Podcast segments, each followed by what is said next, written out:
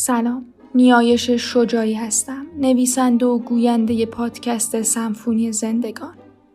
و امروز قراره براتون از غزاله علیزاده بگم. نویسنده ایرانی و خالق رمان خانه ادریسی ها. اما قبل از اینکه برم سراغ موضوع اصلی به رسم اپیزودهای گذشته چند کلمه ای باهاتون حرف دارم. وقتی آمار کشته های جنگ اعلام میشه مثلا ده هزار کشته ما ده هزار آدمک شیشه ای توی ذهنمون میچینیم که از دور نشونه گرفته میشن و قافل از اینکه آدمی که گلوله می‌خوره سالها زندگی از زخمهاش بیرون میریزه و اون آدم نشت می‌کنه با همه احساسات و خاطره هاش. لالایی های مادرش همه روزهایی که از خواب بیدار شده همه دکمه های ریز پیراهنش همه شانه هایی که به موهاش کشیده همه بارهایی که مقرور شده عاشق شده یا خیلی غمگین. همه بوسه هایی که روی گونش نشسته همه وقتهایی که دیرش شده و از ترس جاماندن دویده. همه دست هایی که به نشونه خداحافظی تکون داده و با صدای بلند گفته به امید دیدار. همشون میریزن روی زمین و دیگه نمیشه جمعشون کرد سر همشون کرد و دوباره بخشیدشون به اون آدم اگر ما آدما به همدیگه به چشم یک زندگی نگاه می کردیم شاید دیگه جنگ نمی شد. شاید دیگه حکم اعدامی صادر نمی شد. شاید نجات قریق های لب ساحل سه برابر می شدن. شاید به هواپیمای اوکراینی شلیک نمی شد. شاید به اتوبوس های قدیمی اجازه مسافربری داده نمی شد. و شاید همه آدمای دنیا سالی یک بار در میادین شهرها دور هم جمع می شدن و به یاد قربانیان هولوکاست شم روشن می کردن. وقتشه که بریم سراغ بانو غزاله علیزاده اما قبلش باید ازتون بخوام در طول این اپیزود به غزاله به چشم یک زندگی نگاه کنید.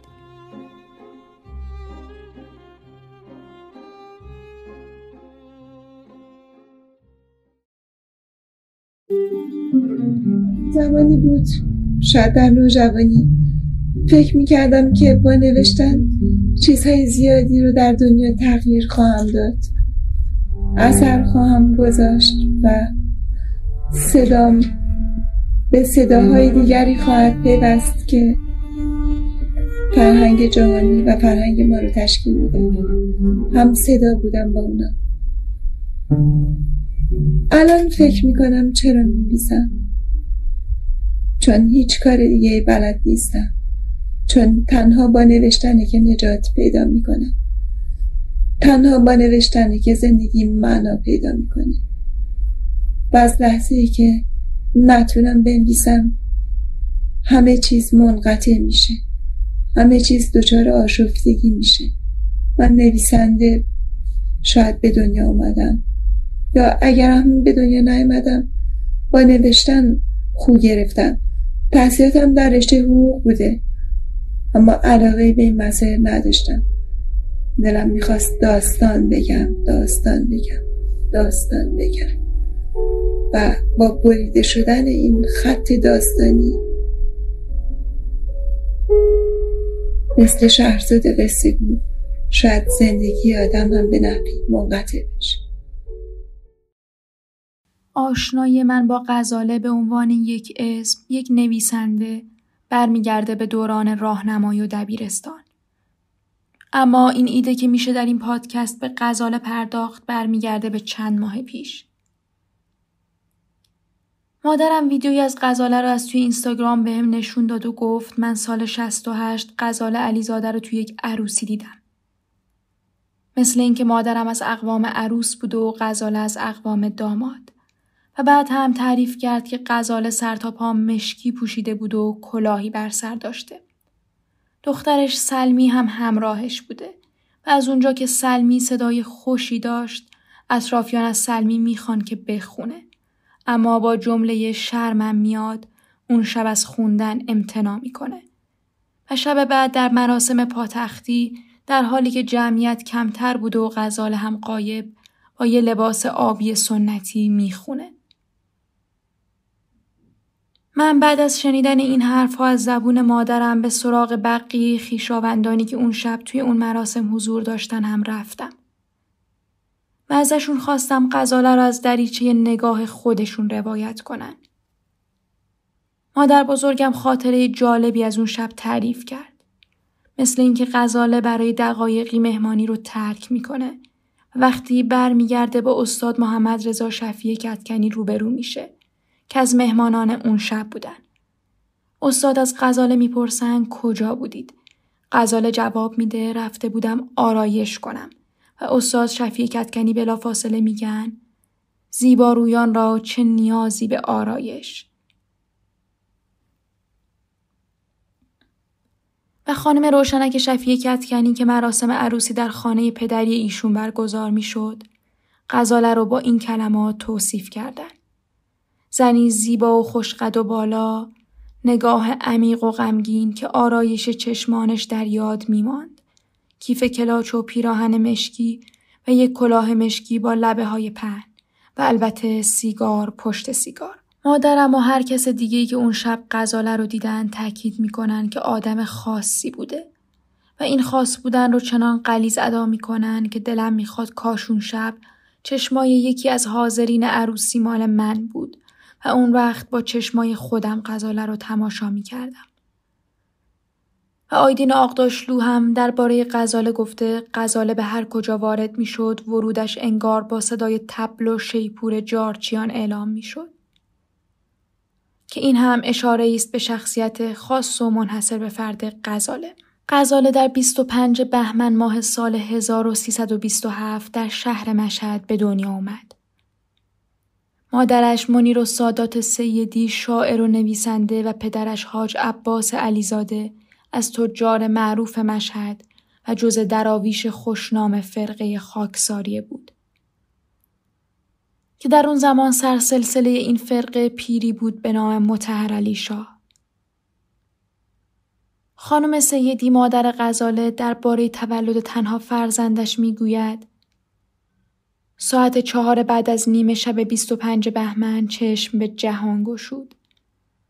صدای جیغ او مرا شگفت زده کرد. صدایش مرا به مهر او پیوند می‌داد. چرا که بی خدانه گفتم جان. طفل نورسیده زیر شیر آب در لگن اتاق زایمان تنش شست و شو می شد. ماما بچه را برد و من تیزی نورافکن تابیده بر چشمان خسته تا صبح روشن آزارم داد. ساعتها در پای گهوارش برای او لالایی می گفتم. لالایی که الهام گیرایی از عشق داشت. به عمق چشمان سیاه و درشت که نگاهش را به من دوخته بود می نگریستم. خدایا این ها دریاست و من کنار نسیم مهربانش به لالایی گفتن نشستم. چند سال بعد مادر غزاله را در کودکستان شاه دوخت واقع در خیابان جمع ثبت نام کرد. اتاقهای کودکان همه روشن و آفتابگیر و کاغذهای رنگی و بادکنک ها و انواع تصاویر کودکانه بر در و دیوارها و راهروها نمایان بود و صدای کودکان در فضای کودکستان میپیچید. غزاله با اجتماع این همه کودک و نظم و انضباط محیط بیگانه بود و با شرم و تردید به اطرافش نگاه می‌کرد. وقتی که به خونه برگشت افسرده و مظلومانه گریست و حس تنهایی و مردم گریزی او قلب مادر را از قصه بیتاب کرد. و همین حس تنهایی بود که غزاله رو به سوی آفرینش شخصیت های خیالی سوق داد. شخصیت هایی که بازیگر قصه هاش بودن و غزاله هم صحنه گردان.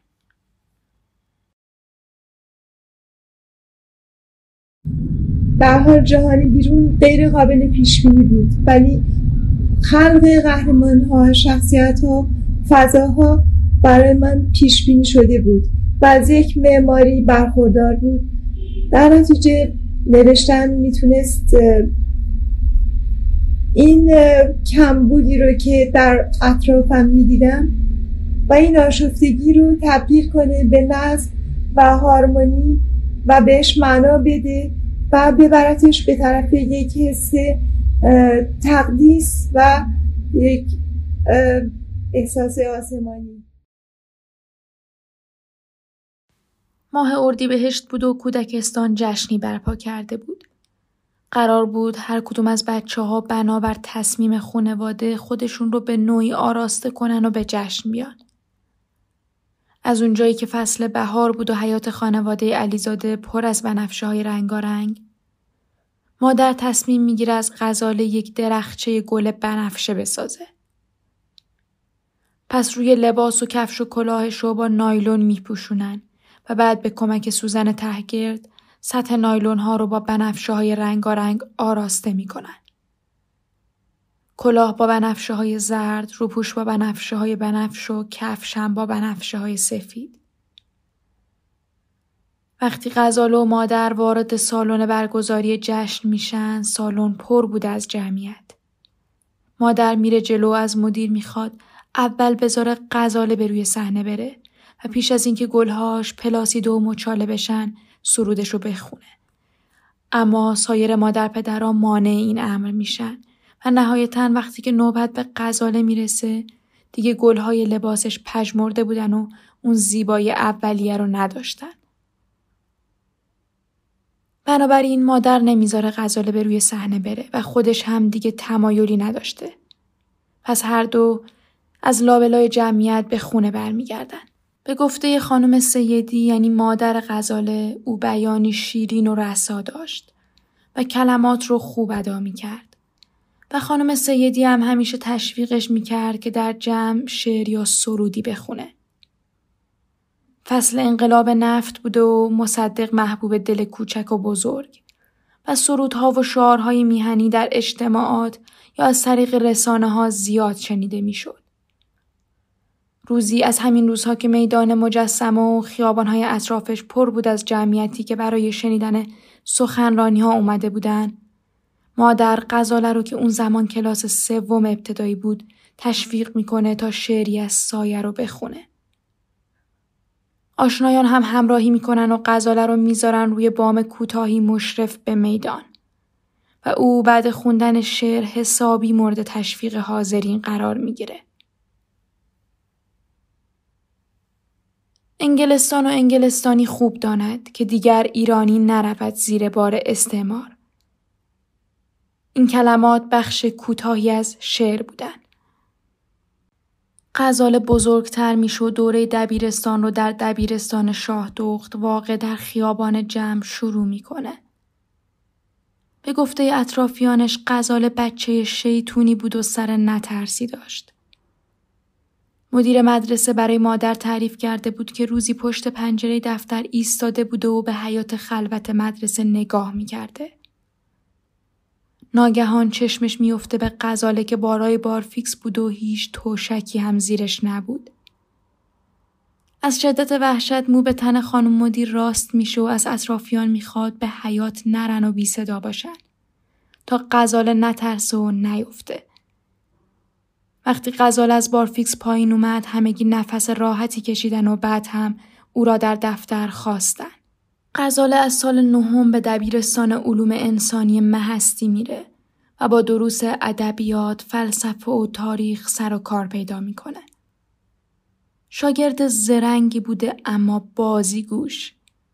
یاد گرفته بود با دوستانش به مناطق ییلاقی می‌رفت و اونجا دیزی یا کباب لای نان میخوردن. و در دبیرستان با دوستانش حلیم خوران مشهوری هم داشتن که گاهی مورد تمسخر سایرین قرار می گرفتن. تا روزی که غزاله دید وقتی حاجی از راه می‌رسن سر هر کوی و برزن جلوی پاشون گوسفند می‌کشن و از اون روز دیگه هرگز به گوشت لب نزد و گیاه خار شد. تا اینکه در اواخر عمر پزشک توجیهش کرد که باید گوشت بخوره که غالبا هم ماهی و میگو می‌خورد. مادر تعریف می‌کنه که روزی غزال سه ساله بود و به بیماری مبتلا شد که فقط می‌تونست سوپ صاف کرد و آب کمپوت بخوره. بهار بود و فصل نوبر خیار که بوی تازه و پرکششی داشت. آشنایان توی اتاق نشسته بودن و خیار میخوردن. مادر هم در حالی که نگران بود مبادا غزال حوس خیار کند او را در آغوش گرفته و روی ایوان نشسته بودن. دستای کوچک غزاله با یقه مادر بازی می کرد که دستاش از یقه مادر جدا کرد و به سوی بینی برد و نفس عمیقی کشید. به به چه بوی خوبی و در حالی که دستهاشو به بینی مادر نزدیک می کرد گفت مامان بو کن. مادر که خیال می کرد بوی خیار را احساس کرده پرسید چه چیز را و غزاله کوچک در جواب گفت دستهایم را. آخر بوی تن تو را می دهند. غزاله روحیه لطیف و حساسی داشت.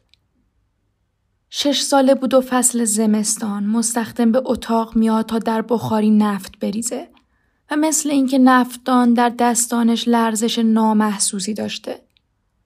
وقتی که از اتاق میره غزاله به مادر میگه مامان دیدی چطوری دستاش میلرزید؟ رکهای بنفش و برآمده پشت دستانش رو دیدی؟ خانم سیدی که از جزئی نگری یک کودک شش ساله تعجب کرده بود با خودش میگه این بچه با این روحیه لطیف حتما نویسنده خواهد شد. در چهارده سالگی اولین داستانم رو نوشتم. البته داستان زیاد شیرینی نبود چون احساس دائمی من این بود که در یک جهان تقریبا گود و تاریک بود کردم نمی‌دونم چرا این تصور رو داشتم. اما به حال برام واقعی بود. این داستان داستان شهست صفحه‌ای بود که مادرم اون زمان علاقمند بود که کارهای من رو ارائه کنه برد برای یک مجده ای که خیلی محبوب بود و اونا باور نمی‌کردن که دختری به سن و سال من یعنی در چهارده سالگی چه داستانی نوشته باشه. ولی با این همه چاپ شد. بعدها کارهای دیگم باز توی سنهای مثلا 15 16 17 یعنی در سنهای نوجوانی در نشریات گوناگون اون دوران چاپ می‌شد و به رغم سن کمی که داشتم در جامعه شهرتی به دست آورده بودم. دوران دبیرستان غزاله به پایان رسید و در کنکور ادبیات فارسی یا همون کنکور رشته انسانی شرکت کرد. رشته زبان فرانسه در مشهد و رشته های حقوق و فلسفه در تهران قبول شد. او ادبیات و فلسفه رو دوست داشت و در اون زمان به فلسفه اگزیستانسیالیست متمایل بود.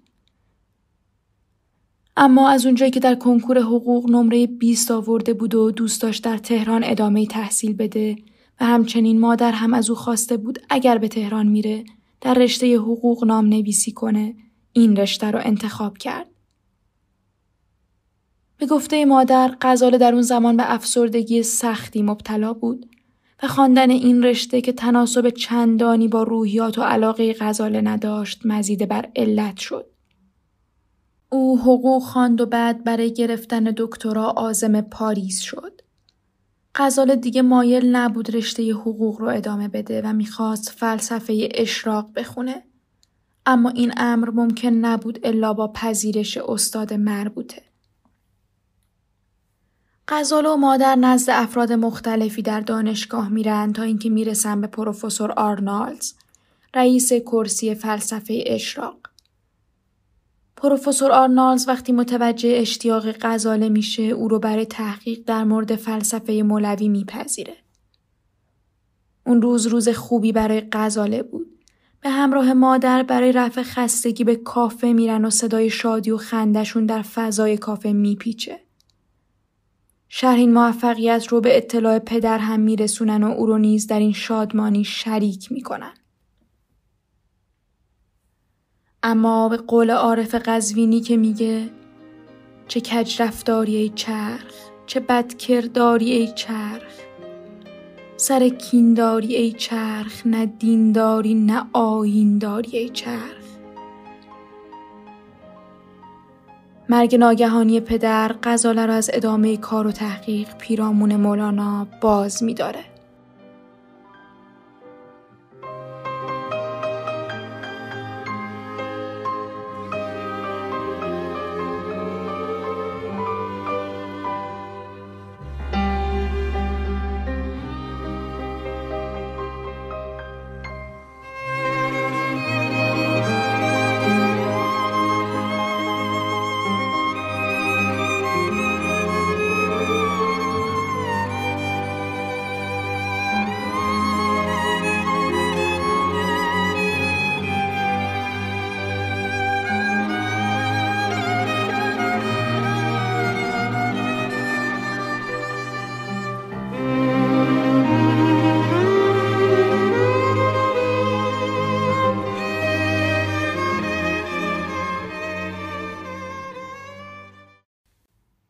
خب حالا قرار از لحاظ زمانی چند سال به عقب برگردیم.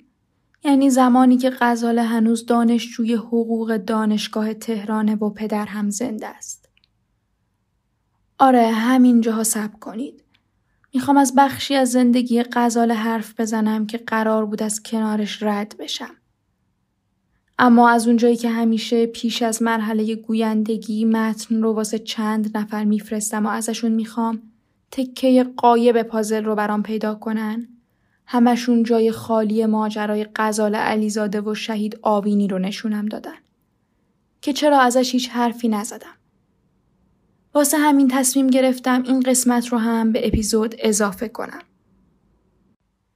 اگر تا به حال نام غزال علیزاده رو در اینترنت جستجو کرده باشید بیشک به نام مرتزا آوینی هم برخورد کردید. اگر نام مرتزا آوینی رو جستجو کرده باشید قطعا نام غزال علیزاده هم میون اطلاعات هست. تحت عنوان رابطه غزال علیزاده با شهید آوینی اینکه این رابطه چقدرش حقیقت و چقدرش شایعه معلوم نیست. داستان از اینجا شروع میشه. مرتزا آوینی که پیشتر نامش کامران آوینی بود و متولد سال 1326 در سال 1344 به عنوان دانشجوی معماری وارد دانشکده هنرهای زیبای دانشگاه تهران شد. یعنی شد هم دانشگاهی و از دوستان غزاله در دانشگاه. آوینی در زمینه فلسفه ادبیات نبوغ ویژه‌ای داشت. همچنین به شعر و نقاشی هم گرایش داشت که این ویژگی ها می‌تونستن نقاط مشترکی بین او و غزاله باشن. آوینی که به گفته خودش زمانی در دانشگاه هنری درس خواند و به شبهای شعر و گالری می‌رفت. موسیقی کلاسیک گوش می‌داد، سیگار می‌کشید و ریش پروفسوری و سبیل نیچه ای میذاشت تا داناتر جلوه کند بعدها به مذهب و عرفان روی آورد و بعد از مدت کوتاهی با وقوع انقلاب 57 مسیر زندگیش به کلی تغییر کرد. و بعد از شهادتش در سال 1372 عنوان سید شهیدان اهل قلم رو گرفت. به گفته امیر هوشنگ اردلان سید مرتزا آوینی بعد انقلاب شباهتی به کامران آوینی قبل از انقلاب نداشت. به عقیده بسیاری همین تحول فکری آوینی باعث ایجاد اختلاف و جدایی میان او و غزاله شد. در مستندی هم که تحت عنوان آقا مرتزا پیرامون زندگی آوینی ساخته شد، به این نکته تاکید شده که در این رابطه کشش از سوی غزاله بوده و غزاله دختر خاص و جذابی بود که می‌تونست مرتزا رو زمین گیر کنه اما نکرد. به عبارت دیگه قزال خانی بود که مرتزا از آن گذشت. البته اینها نظر سازندگان این مستنده. من شخصا با یکی از آشنایان نزدیک قزال تلفنی صحبت کردم و درباره این موضوع ازشون پرسیدم. پاسخی که به من دادن این بود که قزال دختر زیبا و خاصی بوده که قطعا مورد توجه افراد زیادی بود و شهید آوینی هم یکی از این افراد. و تاکید کردن این رابطه و این عشق سوزانی که ازش حرف می‌زنن شایع است و حقیقت نداره. من بعد شنیدن صحبتهای ایشون کم و بیش قانع شده بودم که این ماجرا شایعی بیش نیست. مثل همه شایعه هایی که یه روز از یه جایی شروع میشن حرکت می‌کنن. از داستان ها و قضاوت های شخصی آدما تقضیه می‌کنن و چاق و چاقتر میشن. تا اینکه از زبون مادر بزرگم روایتی شنیدم که اتفاقا از زبان یکی دیگر از آشنایان غزاله شنیده بود. مادر بزرگ من با دنیای رسانه و شایعات بیگان است. پس مطمئن بودم حرفاشو از جایی نخونده. او گفت غزاله و پسری عاشق همدیگه بودن. اون پسر به سربازی میره و متحول میشه و خیال غزاله رو از سرش بیرون می‌کنه. پس از این اتفاق غزاله دچار افسردگی میشه. خب الان دلم می‌خواست که بگم قضاوت با شماست اما دیدم بهتره که قضاوت نکنید و بگذرید. من همه تلاشم رو کردم تا در مورد این بخش روایتگر باشم نه قضاوتگر. البته روایات هم مبهم و تا حدی غیر قابل اعتماد. بین حقیقت و دروغ مرز باریکیه که می‌تونه با یک کلمه، یک جمله، یک سوء نیت و دشمنی یا حتی یک خیرخواهی شکسته بشه. شاید ماجرای میان غزاله و مرتزا از ریشه تخیلی باشه که حالا شاخ و برگ داده. و شاید یه حقیقت اقراق شده است و حتی شاید بیش از اینها بوده و کم گفته شده.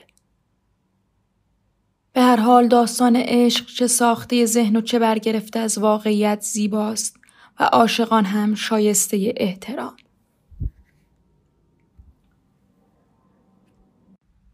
همونطور که پیشتر اشاره کردم غزاله بعد از فارغ تحصیلی از رشته حقوق دانشگاه تهران برای ادامه تحصیل به فرانسه رفت و گفته میشه همونجا بود که با بیژن الهی آشنا شد.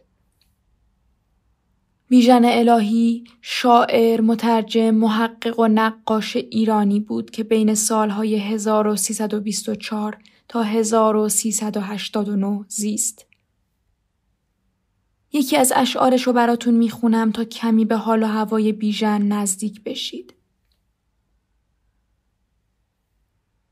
تنها یک بار می توانست در آغوشش کشد و می‌دانست آنگاه چون بهمنی فرو می ریزد و می‌خواست به آغوشم پناه آورد. نامش برف بود، تنش برفی، قلبش از برف و تپشش صدای چکیدن برف بر بامهای کاهگلی و من او را چون شاخه‌ای که زیر بهمن شکسته باشد دوست می داشتم. به گفته بعضی منابع بیژن الهی این شعر رو خطاب به غزاله سروده. بیژن و غزاله بعد از آشنایی برای ازدواج و کسب اجازه از خانواده در سال 1350 به ایران میان. پدر برای قبول این امر یک شرط می‌ذاره. در اول اپیزود اشاره کردم که پدر غزاله از دراویش خاکساریه بوده و سرسلسله این فرقه پیری به نام متحر علی شاه. و شرط پدر این بود که متحر علی شاه باید بیژن رو ببینه و اگر این ازدواج رو مسلحت دونست آقای علیزاده هم قبول می‌کنه. بیژن و غزاله به همراه آقای علیزاده نزد متحر علی شاه میرن و او این ازدواج رو به مسلحت تشخیص میده و زندگی مشترکی که تنها حدود دو سال به طول انجامید آغاز میشه. حاصل این ازدواج کوتاه دختری بود به نام سلمی.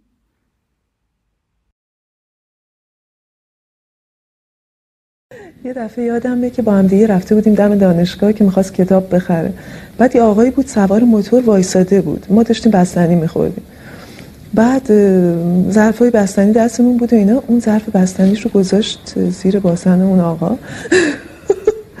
و اون آقا آمد و نشست ترق اون ظرف شکست و همه بستنی ها و دویدیم دوتایی.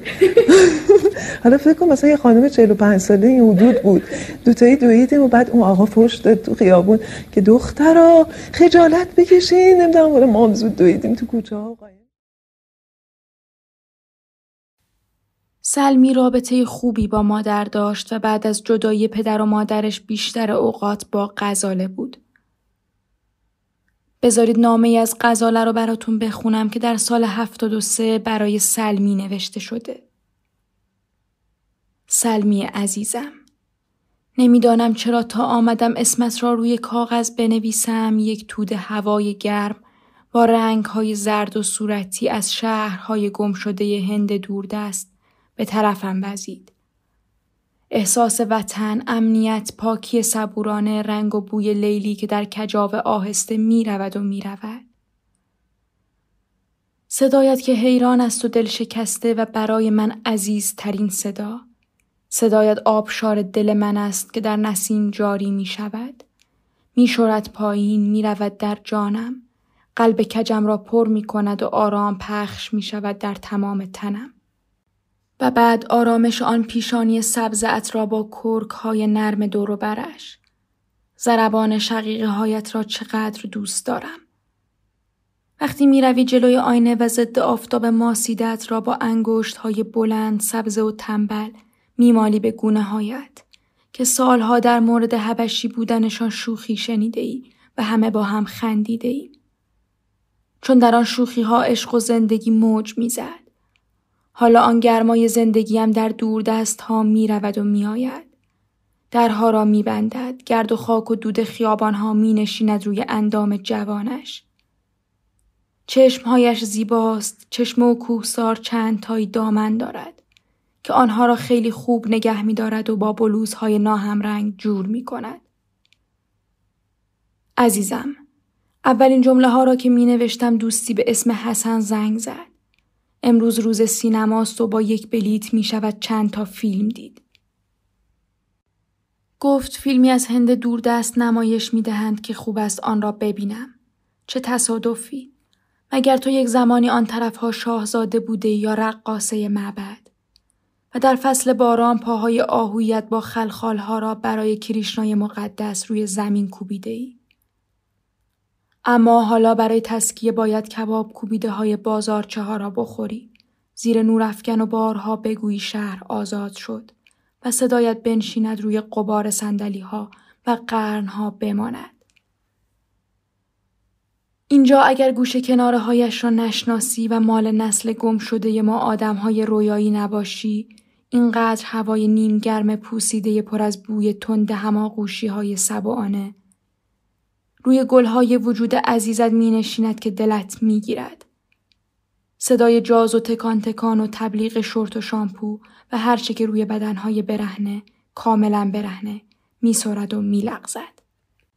اینجا همه چیز مصرف می شود و بعد دور انداخته می شود. بیشتر از همه انسان. اما باید بیایی و ببینی. اگر خوب بشوم که به خاطر آن دو جفت چشم های سیاه و غریب چشم های تو سمیه دلم می‌خواهد خوب بشوم.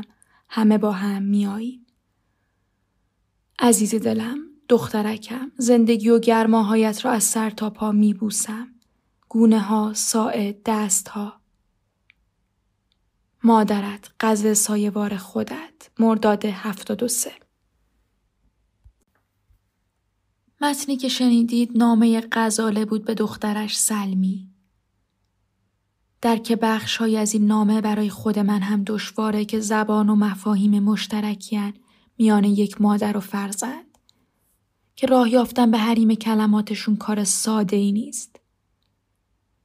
در آخر نامه غزاله نوشته بود اگر خوب بشوم که به خاطر آن دو جفت چشم های سیاه و غریب چشم های تو و سمیه دلم می‌خواهد خوب بشوم. غزاله در این زمان به سرطان مبتلا بود و به نظر می‌رسه این نامه مربوط به زمانیه که برای درمان به فرانسه رفته بود. جلوتر راجع به بیماریش بیشتر صحبت می‌کنم. و سمیه دختری که در متن به نامش اشاره شد. اول باید بگم در سایت ها نوشته شده که غزاله دوتا دختر از زلزله بوین زهرا به فرزندی گرفت. اما وقتی در مورد این موضوع شخصا تحقیق کردم واقعیت کمی متفاوته. سمیه نام دختری است که خانم سیدی یعنی مادر غزاله به فرزندی گرفتن و نام دختری که خود غزاله به فرزندی پذیرفت سمانه بود. اما سلمی و سمانه و سمیه هر سه در حکم خواهر بودن و غزاله هم برای هر سه در حکم مادر. بذارید حالا که به نام سمیه اشاره کردم نامه از غزاله که خطاب به سمیه نوشته شده هم براتون بخونم. که پر از وصف ها و تشبیهات رنگارنگ حتی از همین نامه های سمیمانه هم میشه به قدرت توصیف و قلم غزاله پی برد. سمیه عزیز کوچک بودی و دست های گرمت را میسپردی به دست هایم. رها و بیدقدقه یک کمی دل گرفته میگذشتیم از خیابانهای مشهد و کنار دکان خیاط که من و سلمی می‌گفتیم هیز است و تو نمی‌دانستی هیز از بین هزارها کلمه که شنیده بودی یعنی چه؟ اما با چشمهای درشت سیاه و باهوشت خیاط لق و پق مفلوک رو با اون شاخه پنهان پوسیدهش نگاه می کردی و میپذیرفتی که آیت هیزی است روی این کره.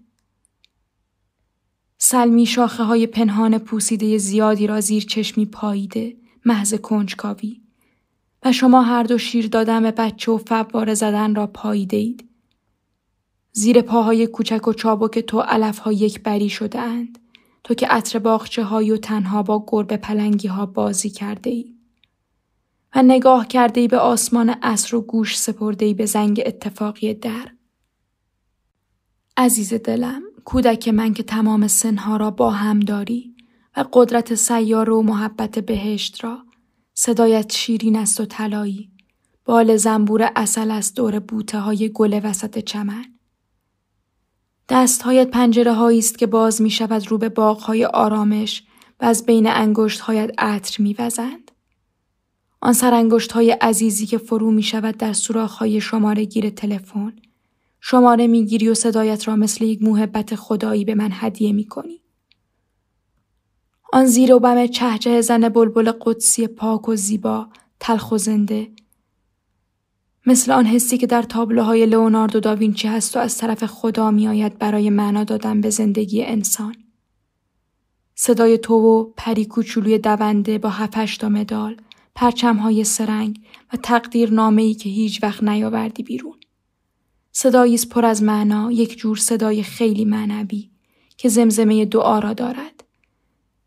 از پله ها بالا و پایین می روی، از راهروها عبور می کنی و هزار تا آینه نامرئی تصویر عزیزت را پر از شعا می کند. تو را می بینم به روشنی میوه ها و سبزی های روی زمین که وسط یک حسچه نور نشسته و ناخونهایت را می گیری. و این کار مثل دعاست بس که فکرهای برازنده میگذرد از سر کوچکت و تلاطمهای محبت از قلب بزرگت. عزیز دلم به مامان بگو هر جا بروم در این شهر تصویر جاودانی او را می بینم. نفس آن روزگار جوانیش در همه جا پیچیده است و من حتی جای پاهایش را دوست دارم. آن انگشت های محکم و ظریفت را نوازش می کنم و می‌گذارم روی کف دستم. مامی خودت. درخت سائق خوردت. مرداد هفتاد و سه. اون قسمتی که غزاله برای سمیه نوشته تو را می بینم. به روشنی میوه ها و سبزی های روی زمین که وسط یک حسچه نور نشسته و ناخونهایت را می‌گیری و این کار مثل دعاست. غزال عمل ساده گرفتن ناخون رو به دعا تشبیه می‌کنه و دلیلی برای این تشبیه میاره که باز از خود تشبیه زیباتره. میگه ناخونهایت را می‌گیری و این کار مثل دعاست بس که فکرهای برازنده میگذرد از سر کوچکت و تلاطمهای محبت از قلب بزرگت. کدوممون تا به حال به عمل ساده مثل گرفتن ناخون اینطور عمیق و شاعرانه نگاه کرده بودیم. بگذریم. پیش از خوندن این دو نامه به اینجا رسیدم که غزال و بیژن در سال 52 یا 53 از همدیگه جدا میشن. اما نویسندگی و شعر همچنان مثل یک پل بینشون باقی میمونه و تا مدت ها مانند دو دوست که گهگداری از هم کلمه وام می گرفتن با هم در ارتباط بودن. در سال 1361 غزاله با مرد دیگری به نام محمد رضا نظام شهیدی ازدواج کرد. میشه گفت راجب نظام شهیدی و زندگی مشترکش با غزاله هیچ اطلاعاتی در دست نیست. اما تا جایی که من شنیدم نظام شهیدی جزی خانواده اصیل مشهدی بود. آدم باسوادی بود و فوق لیسانس تاریخ داشت. اما شغل و حرفه‌ای که در پیش گرفت ارتباطی با رشته تحصیلیش نداشت. این ازدواج حدود چهارده سال به طول انجامید.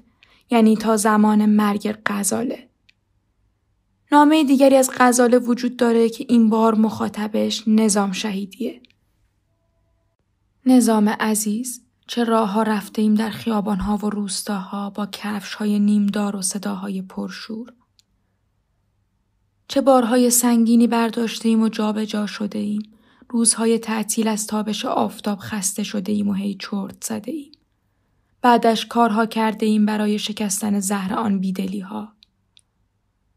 پا به پا و تو همیشه دست من بودی و پایم که دور ازم می‌رفت و باز نزدیک می‌شد. مثل پرده مثل پینه های دستت که زمخت است و پاک و برای من گل زندگی. دوربین شیشه های شیر آش جو شلوغی قبار دفترهای قدیمی و کت و شلوارهای معنوس در آن گنجه های دخترانه. ثروتت را به من نشان داده و حرکاتت چقدر موزون بود و زیبا. چندتا شلوار ارزان را پس می‌زدی لمس می‌کردی و تاهایشان را میگشودی خاکی سبز صدری دودی و پیراهنهایی که خودت داده بودی برایت بدوزند. آه پیراهنها چقدر دلم برای شما تنگ است. آن پیراهنها ثروت من هم بودند چون رنگهایشان را دوست داشتم و دوامشان را هنوز هم دارم. دکمه هایت محکم است و برای دور گردنت برازنده. برق چراغ میافتد روی شیشه های عینکت. دلم نمی‌خواهد از این خاکدان بروم. به چند دلیل نازک. از مهمترین هایش رنگ پیراهنها و کفش های بندی و شیشه های عینک توست. که گاهی بخار می‌گیرد از وزش زندگی و آن گرمای معنوس و عزیزی که در وجود توست. بازار روز نرفتم هنوز جایت خالی است. از دعواهایی که سر استالیوم با تو کرده هم انقدر پشیمانم که الان از شدت بغز دارد گلویم منفجر می شود. خواهش می کنم فراموش کن چون آدم نمی‌داند که اینقدر کاه دم باد است. چون خیلی دوستت داشتم با تو طوری رفتار کردم که با خودم می کردم. حالا موهایت را که بادها پریشان کردند می بوسم و زانو می‌زنم و می‌گویم ببخش. عزیز دلم نمی‌خواهد پاهایت درد کند و عصا برداری. دلم نمی‌خواهد صرفه کنی. نمی‌خواهم قلبت ناموزون بتبد. آرزو دارم مثل یک درخت شاندیزی سالم و سبز و پایدار باشی و من هم تن را بکشانم زیر سایت. از دور از نزدیک و گوش کنم به صدای سنگ های کنار بخارید که دست می‌زنی زیرشان و روی هم میقلتن. صدای نورانی خودت که در خانقاه ها بال بال می‌زند و می‌رود طرف پنجره های آبی. یک قاصدک برایت فرستادم. بوسیدمش رو از پنجره فرستادم رو به تو. عزیز دلم. مواظب خودت و سلمی و یک کمی سمانه باش. آن همزادت که حالا خیلی کم رنگ شده ولی برای توست. به نظر من نامه های شخصی ارزشمندترین یادگار نویسندن. نویسنده هیچ وقت در هیچ اثری به اندازه نامه هایی که برای افراد نزدیک زندگیش می نویسه اوریان نیست. این نامه ها کمال صداقتن، صداقتی میان دو فرد و قرار نبوده آیندگانی چون ما به این صداقت اوریان سرک بکشن. غزال چند سال قبل از مرگ به سرطان پستان مبتلا شد. این سرطان نوع پیشرفت و غیر قابل درمان بود. غزال آدم خودداری بود و با ناتوانی و بستر بیماری میانه ای نداشت. به طوری که خیلی از کسانی که او را در جمع یا مهمانی ها می دیدن اصلا متوجه بیماری و ضعف جسمانیش نمی شدن. غزاله مثل همیشه زیبا و محکم به نظر می رسید و با آرایش زردی و رنگ پریدگی چهرش رو پنهان می کرد. او حتی از دردی که می کشید چیزی نمی گفت و تنها پیش تعدادی از دوستان نزدیکش به دردی جانکاه اعتراف کرده بود. و وقتی ضعف و بیماریش اونقدر شدت گرفت که دیگه در توانش نبود قلم رو دست بگیره و بنویسه دوتا منشی استخدام کرد. ویدیویی از غزاله هست که روی تختی نشسته سرش رو با یه شال مشکی محکم میبنده. شال رو تا روی چشماش پایین میاره انگار که نور آزارش میده. روی تخت کمی جا به جا میشه و سعی می‌کنه وضعیت راحتی پیدا کنه. اون وقت دراز می‌کشه. پتو رو می‌کشه روی بدنش. دستهاش رو روی قفسه سینش گره می‌زنه و به منشی که کنارش روی صندلی نشسته میگه بخون دو صفحه آخر رو. و منشی شروع می‌کنه به خوندن. دهان غزال نیمه باز و با هر دم و بازدم قفسه سینش بالا و پایین میره. او کوتاه و سنگین نفس می‌کشه. مثل کسی که داره توی تب میسوزه یا می‌خواد علا رقم درد ادامه بده.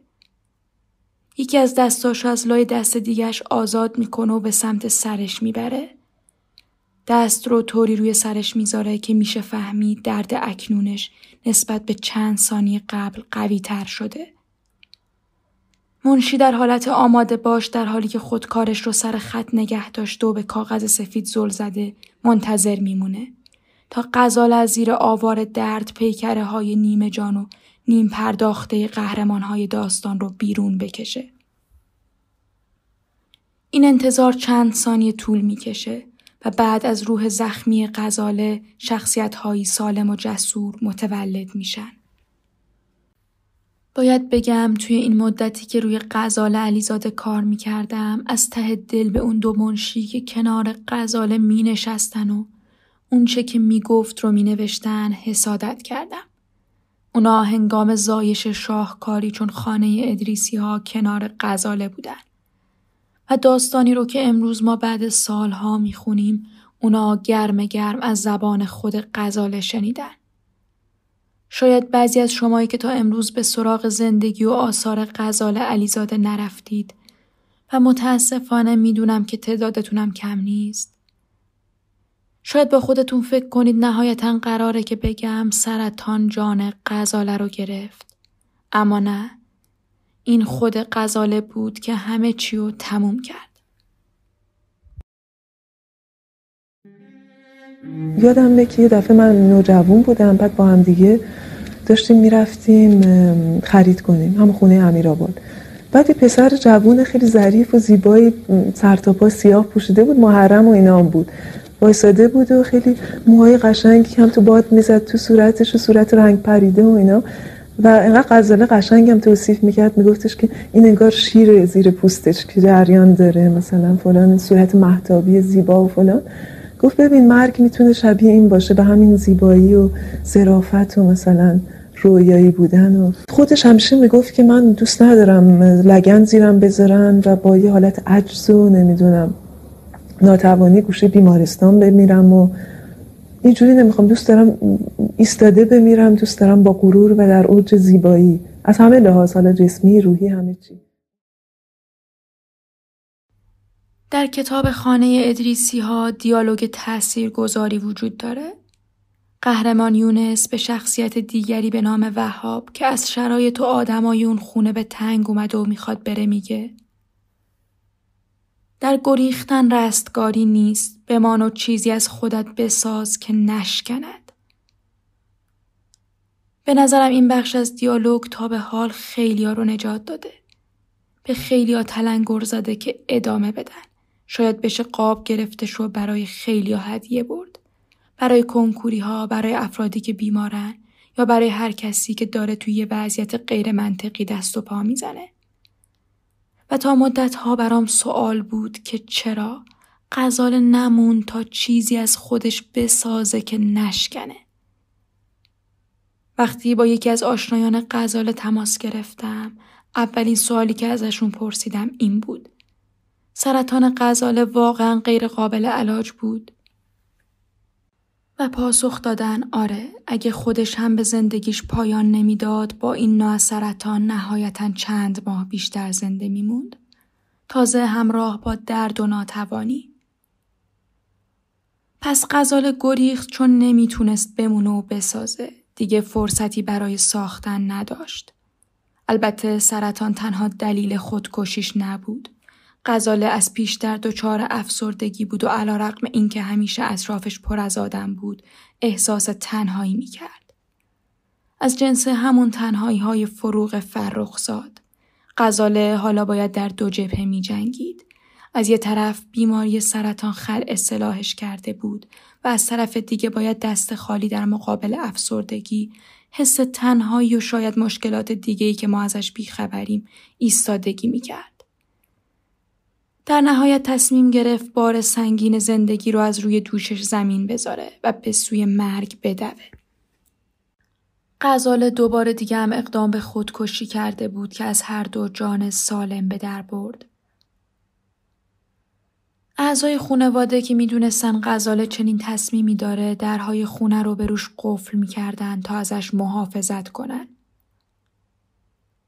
تا اینکه روزی در عواست ماه اردی بهشت که مصادف با عید قدیر بود و فکر می‌کردن غزاله در چنین روزی دست به چنین اقدامی نمی‌زنه دیگه درها رو قفل نکردن.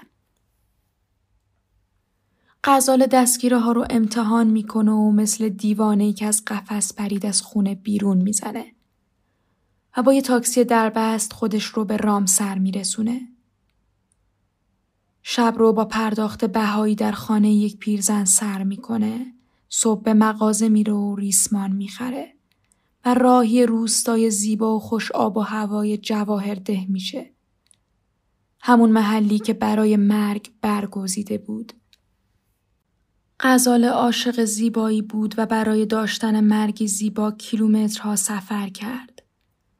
با دستان ظریفی که به گفته بهرام بیزایی حتی بهشون نمی‌خورد بتونن یه نخ رو گره بزنن تناب دارش رو گره زد. و میان جنگل و شکوفه ها در روز 21 اردی بهشت سال 75 به روز شمار درازای فردا تا کجاست پایان داد.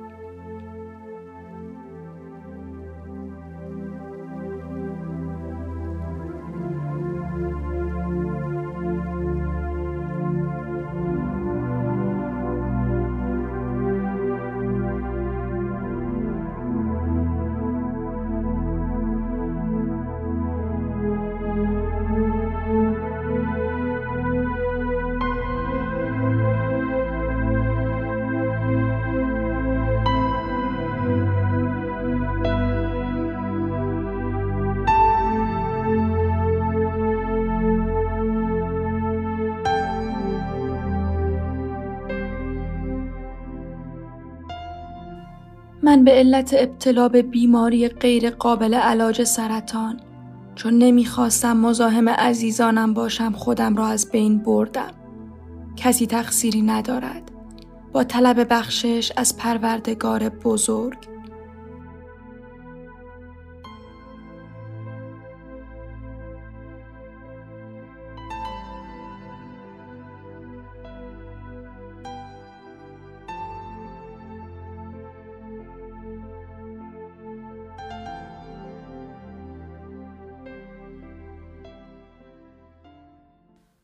آقای دکتر براهنی و آقای گلشیری و کوشان عزیز رسیدگی به نوشته های ناتمامم را به شما عزیزان واگذار می کنم. خستم باید بروم. لطف کنید و نگذارید گم و گور شوند. در صورت امکان چاپشان کنید. نمی‌گویم بسوزانید. از هیچ کس متنفر نیستم. برای دوست داشتن نوشتم. نمیخوابم. تنها و خستم برای همین می‌روم. دیگر حوصله ندارم. چقدر کلید در قفل بچرخانم و قدم بگذارم به خانه تاریک.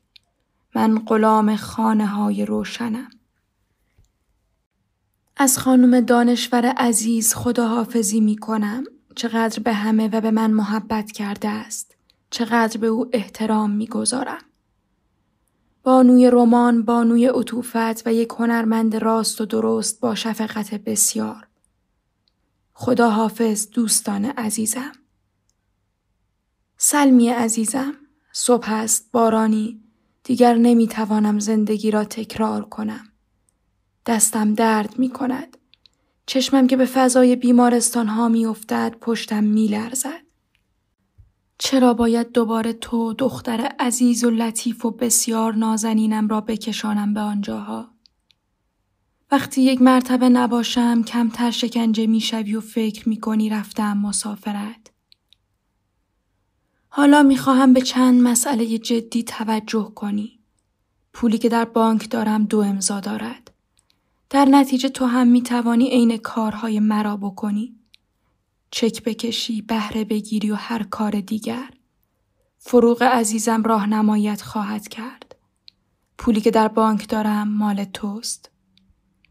مراسم ختم مرا در مسجد خیابان سهروردی با مشورت خانم دانشور، آقای دکتر براهنی، امو سپان، آقای کوشان، آقای گلشیری و دوستان دیگر بگیرید. سلمی جان برایم دعا کن و فاتحه بخوان. دوستت دارم دوستت دارم دوستت دارم. از مامان عزیز هم خداحافظی کن. خشک آمد کشتگاه من در جوار کشت همسایه. گرچه می‌گویند میگریند روی ساحل نزدیک سوگباران در میان سوگباران قاصد روزان ابری داربگ کی می‌رسد باران؟ بر بساتی که بساتی نیست. در درون کومه تاریک من که ذره با آن نشاتی نیست. و جدار دنده های نی به دیوار اتاقم دارد از خشکیش میترکد چون دل یاران که در هجران یاران. قاصد روزان ابری داروگ کی می‌رسد باران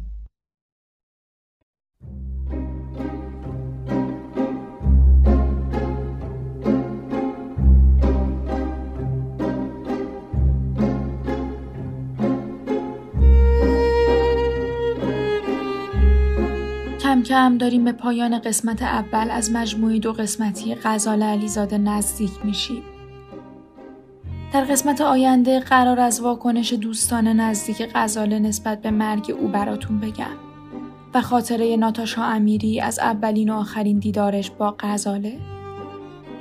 همچنین نامه های بیشتری از غزاله موجوده که در این قسمت نمی‌شد به همشون پرداخت و میمونه برای اپیزود بعدی.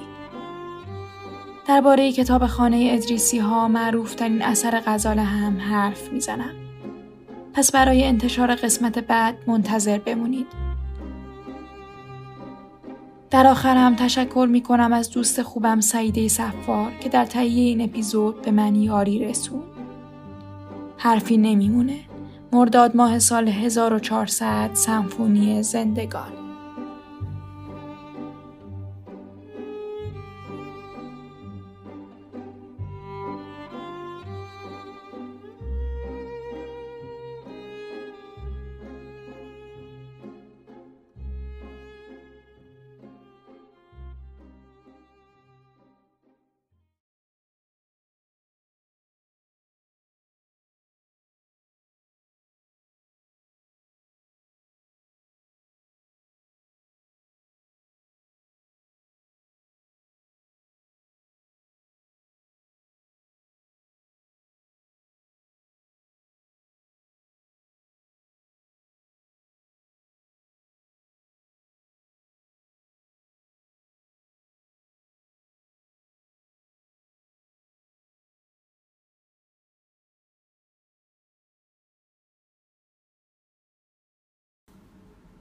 کم کم داریم به پایان قسمت اول از مجموعه دو قسمتی غزال علیزاده نزدیک میشیم. در قسمت آینده قرار از واکنش دوستان نزدیک غزاله نسبت به مرگ او براتون بگم و خاطره ناتاشا امیری از اولین و آخرین دیدارش با غزاله. همچنین نامه های بیشتری از غزاله موجوده که در این قسمت نمی‌شد به همشون پرداخت و میمونه برای اپیزود بعدی. درباره کتاب خانه ادریسی ها معروف ترین اثر غزال هم حرف می‌زنم. پس برای انتشار قسمت بعد منتظر بمونید. در آخر هم تشکر می کنم از دوست خوبم سعیده صفار که در تهیه این اپیزود به من یاری رسون. حرفی نمیمونه. مرداد ماه سال 1400 سمفونی زندگان